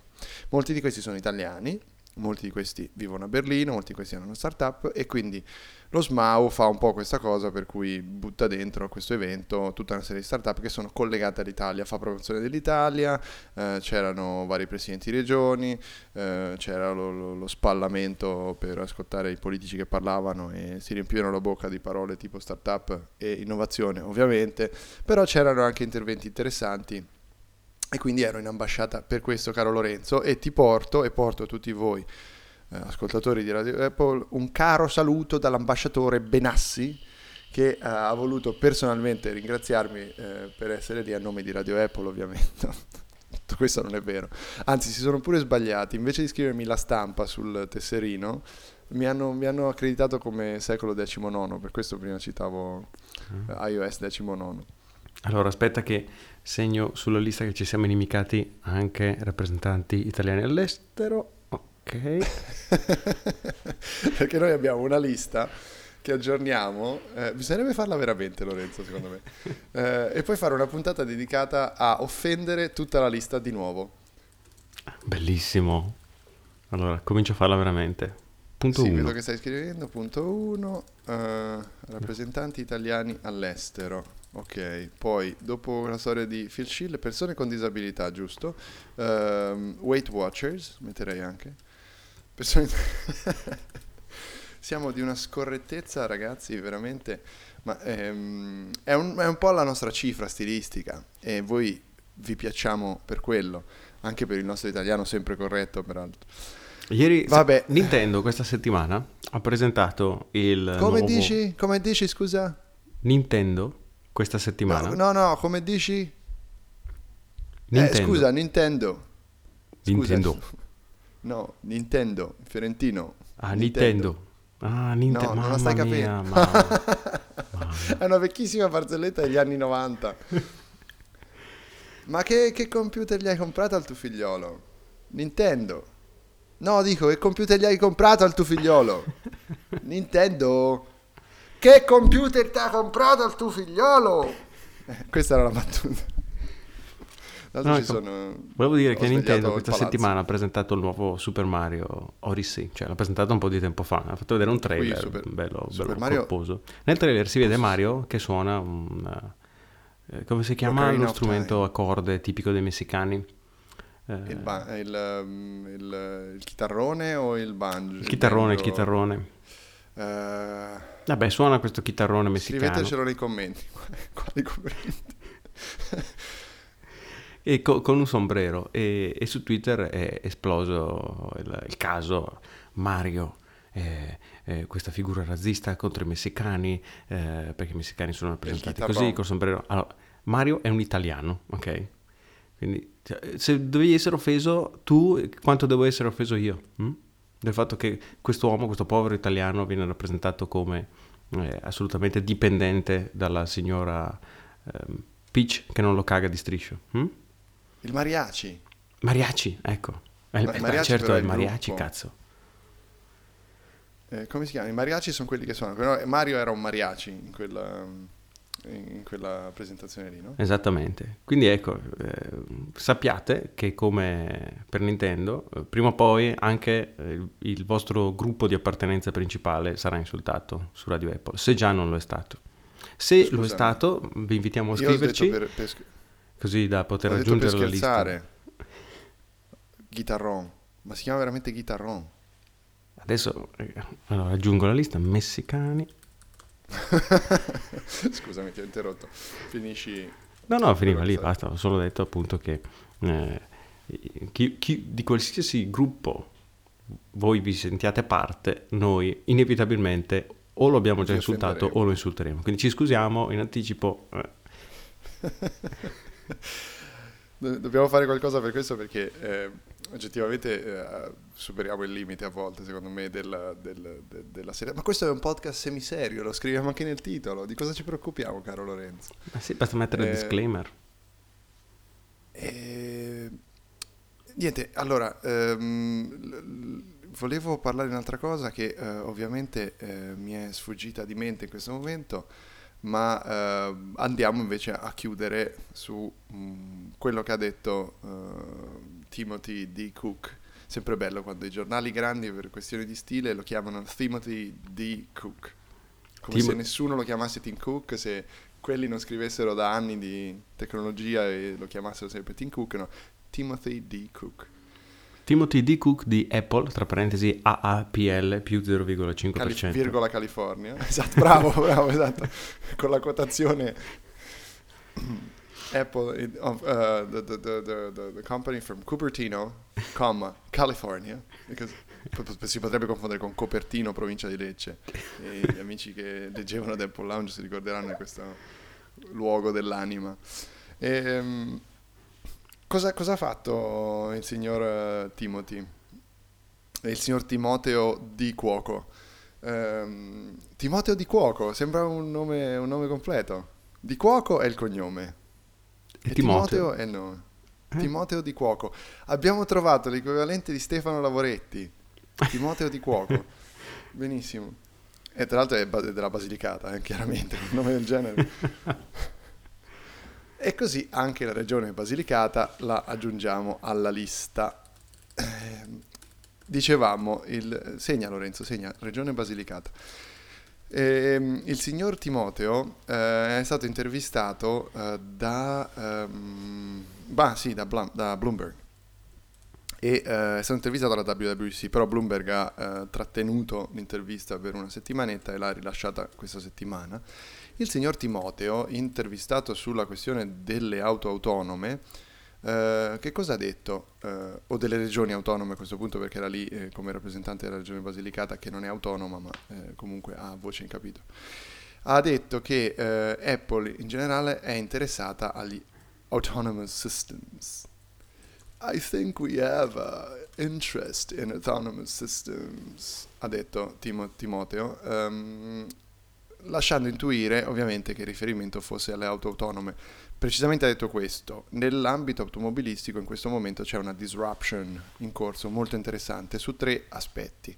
Uno è quello dell'autonomia, appunto, della guida autonoma, ma non solo. C'è l'aspetto delle auto elettriche, e l'ho detto, se ne avete mai guidata una sapete che goduria è guidare un'auto elettrica, molto meglio di guidare un'auto a benzina. Ovviamente questo non troverà d'accordo moltissimi appassionati di motori a scoppio, però oggettivamente guidare un'auto elettrica è un'esperienza completamente nuova, e se non l'avete mai fatto trovate il modo di farlo, perché è fighissimo, ha ragione. La terza cosa sono i servizi di car sharing. Quindi quello che ci sta dicendo fondamentalmente Cook, dice, ci sono queste tre disruption in corso. Questa disruption ha tre teste, diciamo così, nel settore automobilistico, e una delle cose più importanti è l'autonomia in generale, i sistemi autonomi. Ma lo ha detto in un modo che ovviamente ha lasciato intuire che il sistema di guida autonoma sia uno di questi, di questi possibili usi dell'autonomia, ma in generale Apple parla di sistemi autonomi, cioè qualcosa che un dispositivo in generale, nel senso più ampio del termine, che sia in grado di fare qualcosa da solo. Quindi ci si inserisce la questione dell'intelligenza artificiale, che comunque ha detto, nell'ambito delle auto l'intelligenza artificiale applicata alla guida è ovviamente una delle sfide più interessanti e più difficili in questo momento, quindi è ovvio, sostanzialmente il sottotesto è che è ovvio che Apple ci stia lavorando. Perché è stato importante questo intervento? Perché oggettivamente, nonostante per quanto Cook sia rimasto vago, è una delle prime conferme di quello che si sa, cioè che Apple sta lavorando a un sistema di guida autonoma. Finora abbiamo visto i veicoli in giro dopo l'approvazione della licenza per i test in California, abbiamo visto varie testimonianze su come è cambiato Project Titan, abbiamo visto che c'è pure un ufficio qui a Berlino che probabilmente sta lavorando a robe simili nell'ambito più delle mappe e della localizzazione del veicolo. Insomma, tutta una serie di componenti che si uniscono a suggerire che Apple stia lavorando in questa direzione. Nessuno ufficialmente l'aveva mai detto, aveva mai detto sì, è vero. Quindi questo, insomma, è un bello scoop, mettiamola così, da parte di Bloomberg. Però, di nuovo, attenzione, Apple non ha detto auto e sicuramente ha escluso che si tratti di un prodotto specifico. Nel senso, non sappiamo cosa faremo a livello di prodotto. Ci stiamo impegnando in questo senso, in questa direzione, perché è importante e molto interessante adesso. Caro Lorenzo. Fare un'auto è complicato. Fare un'auto sulla scala di potenziali acquirenti che avrebbe Apple immagino sia ancora più complicato. Tesla ci ha impiegato 10 anni a imparare a fare automobili su larga scala e in realtà forse ancora non l'ha imparato. Partendo non è ancora da zero. Detto che non vada fallita in 5 anni. Esatto, sì. Partendo da zero. Quante? 3 scommesse grosse aperte fondamentalmente Tesla, no? Per cui...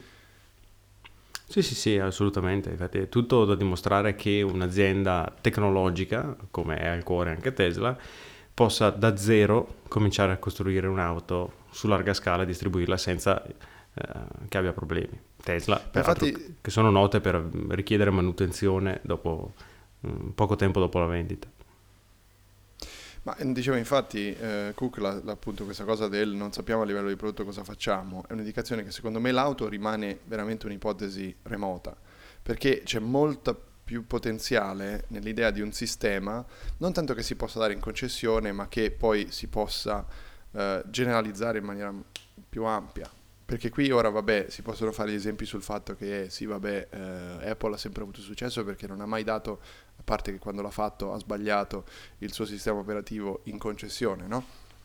Però in questo caso è molto diverso. Cioè comunque l'auto è un sistema diverso, è più standardizzato rispetto a un computer, e quindi una possibilità di una collaborazione anche io la vedo possibile. Cioè, oppure ancora... c'è Didi, il sistema di car hailing cinese in cui Apple ha investito 1 miliardo. Apple sta acquisendo dati di guida, sta acquisendo tutta una serie di conoscenze che permetteranno all'azienda di creare anche un sistema che possa integrare più cose, quindi mobilità elettrica, car sharing, automazione. Queste 3 cose in qualche modo Apple proverà ad integrarle. Però potrebbe fare la fine della famosa TV, in cui poi il sistema o la soluzione di Apple è diventata un'altra. Cioè ci sono tantissime ipotesi, sarà interessante capire dove andremo a parare da questo punto di vista. Caro Lorenzo, che mi dici su questo in conclusione? Perché mi sa che ti devo salutare fra 5 minuti. Esatto, beh, tutto quello che posso dire sì, è che Apple TV è un bel esempio. Anche perché è la dimostrazione di come quando Apple è costretta a accontentarsi il prodotto non è granché. Apple TV, anche vivessimo negli Stati Uniti, evidentemente è un prodotto che voleva essere di più e non ci è riuscito. Quindi Apple verosimilmente voleva fare un televisore ma non ci è riuscita o non ha voluto farlo, ha scalato la soluzione nel set-top box che ha lanciato senza il supporto delle televisioni, perché a quanto pare volevano offrire un pacchetto di servizi in cui fosse stato possibile guardare on demand, in streaming, film, serie TV e programmi televisivi, e altra debacle, non è riuscito a ottenere questo sistema, allora ha cercato di risolvere la situazione con l'applicazione TV nella quale dovrebbero concentrarsi i contenuti di tutte le altre app installate sull'Apple TV, ma anche lì fatica a trovare il supporto, per esempio, di Netflix, che è forse uno dei principali concorrenti, giocatori nel settore delle TV, dell'intrattenimento televisivo. Quindi una serie di muri che Apple ha incontrato che hanno portato a un prodotto che è evidentemente non completamente maturo, e lo dimostra anche il fatto che non so quanto tu hai un Apple TV? No, ti invito a chiedere a chiunque abbia un Apple TV quando è stata l'ultima volta che ha comprato un'app sulla sua Apple, o scaricato un'app sulla sua Apple TV. Ho un più che sufficiente Amazon Fire Stick e sì, dopo l'ultimo aggiornamento francamente per il consumo che faccio io di televisione è più che sufficiente. Cioè, le mie serie, mi mancano le serie di HBO, ma mancano a tutti, cioè quello non lo so. Con la Apple TV tu hai accesso a HBO a livello internazionale, tipo le serie che vanno solo su HBO le vedi? Non so, allora in Italia l'esclusiva ce l'ha Sky, quindi giusto, con Sky Atlantic, no? Esatto, quindi so che c'è l'applicazione per telefono Now TV, ma non so se, vediamo subito, non so se l'applicazione, che è l'app per guardare on demand i contenuti di Sky, non so se c'è l'app Now TV per Apple TV, ma scusami, sinceramente non intendo pagarla. Sky Go è diventato Now TV? Come? Sky Go che fine ha fatto? Perché io da estero ormai da quando mi hanno bloccato Sky Go con i VPN non guardo più Sky. Se hai l'abbonamento di Sky con la parabola, allora puoi avere come accessorio, anzi dovresti avere gratuitamente come accessorio Sky Go per guardare su massimo 2 dispositivi contemporaneamente, on demand e in diretta. Now TV è invece l'opzione solo on demand, quindi non hai la parabola, non hai il decoder, paghi un tot al mese a Sky, una specie di Netflix, okay, di Sky. Sì, ok. Però ecco, quella c'è su Apple TV? No, sto provando a buttare un occhio ma non la trovo. Tra l'altro anche lì un servizio chiaramente visibile, di continui ritardi, perché ha lanciato in standard definition l'anno scorso e fino a febbraio non era ancora arrivato l'HD. Madonna. Una miseria pazzesca. Vabbè, ora andrò in Italia qualche giorno, la prossima settimana, e mi divertirò a vedere cosa è diventato Sky Go, perché purtroppo anche questa idiozia tutta europea di Sky, cioè non lato Europa, l'unica istituzione che non mi voglio inimicare è l'Europa, sono un europeista convinto, non me ne vorranno gli amici leghisti o amici del cazzo, ma che cazzo volete, vado a cagare. Chiedo scusa. Leghisti. Ancora aggiungi un po', leghisti. No, vi vogliamo bene lo stesso, come si potrebbe voler bene ad un ascoltatore ritardato. Allora, diceva, continuo ancora peggio. Mi basisce, rimango basito del fatto che questa storia del roaming, no? Finisce una idiozia totale, e vedremo poi come ci fregheranno le telco da questo punto di vista. Ma quella dei blocchi dei contenuti geolocalizzato è un'altra roba assurda a cui l'Europa sta cercando di porre limite, perché non c'è nessun motivo per cui esista un mercato unico e su questo mercato ci sia un frazionamento della vendita dei diritti televisivi. Non ha nessun senso, perché se io sono un cittadino europeo, qualcuno che fa affari in questo continente ha diritto di limitarmi nel mio passaggio in un ambito geografico dove c'è la circolazione libera delle merci. Politici europei nella lista.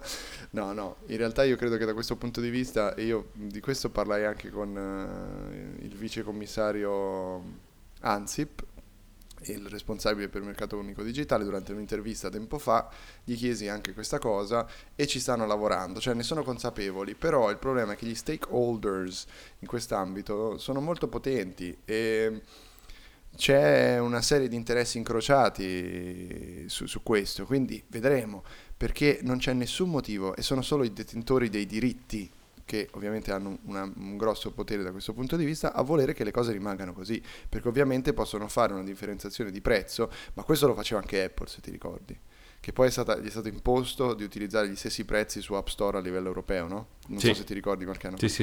Era una cosa simile. Ma perché non si può imporre che io sono... E questo in realtà c'è già la direttiva, si dovrà già fare tutto quanto, però di nuovo come il roaming se ne parla da 5 anni, ce ne sono voluti 5 anni perché arrivasse una data in cui finalmente, cioè che è oggi tra l'altro, in cui si potrà parlare in tutta Europa con il proprio piano.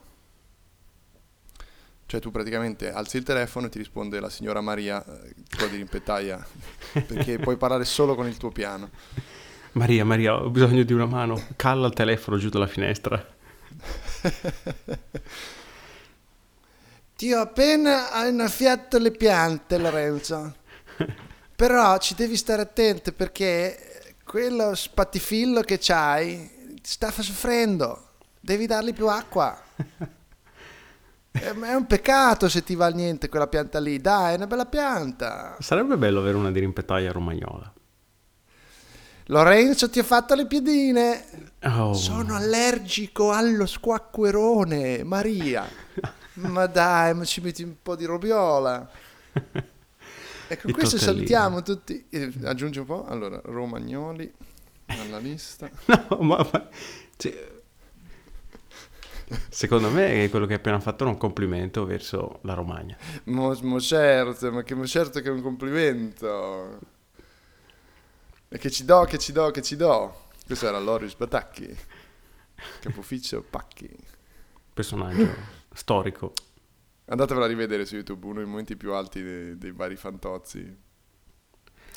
Allora, caro Lorenzo, io ti saluto. Lucio 3 minuti fa ha detto che sarebbe stato pronto fra 3 minuti, quindi per me sarà un tour de force. Adesso io saluterò te e a questo punto Lucio lo telefono e lo inseriamo da qualche parte. Perfetto. Allora salutami Lucio, io vado a timbrare il cartellino e a vivere 8 ore di tristezza e desolazione. Questa poi la mandiamo ai tuoi datori di lavoro. Allora lo sanno anche loro tanto. Vai, fai un buon lavoro. Addio. Fai che sia un gran giorno. Ciao Lorenzo. E voglio ricordare a tutti i nostri ascoltatori: godetevi un Togo. Togo è un piacere che puoi goderti sempre.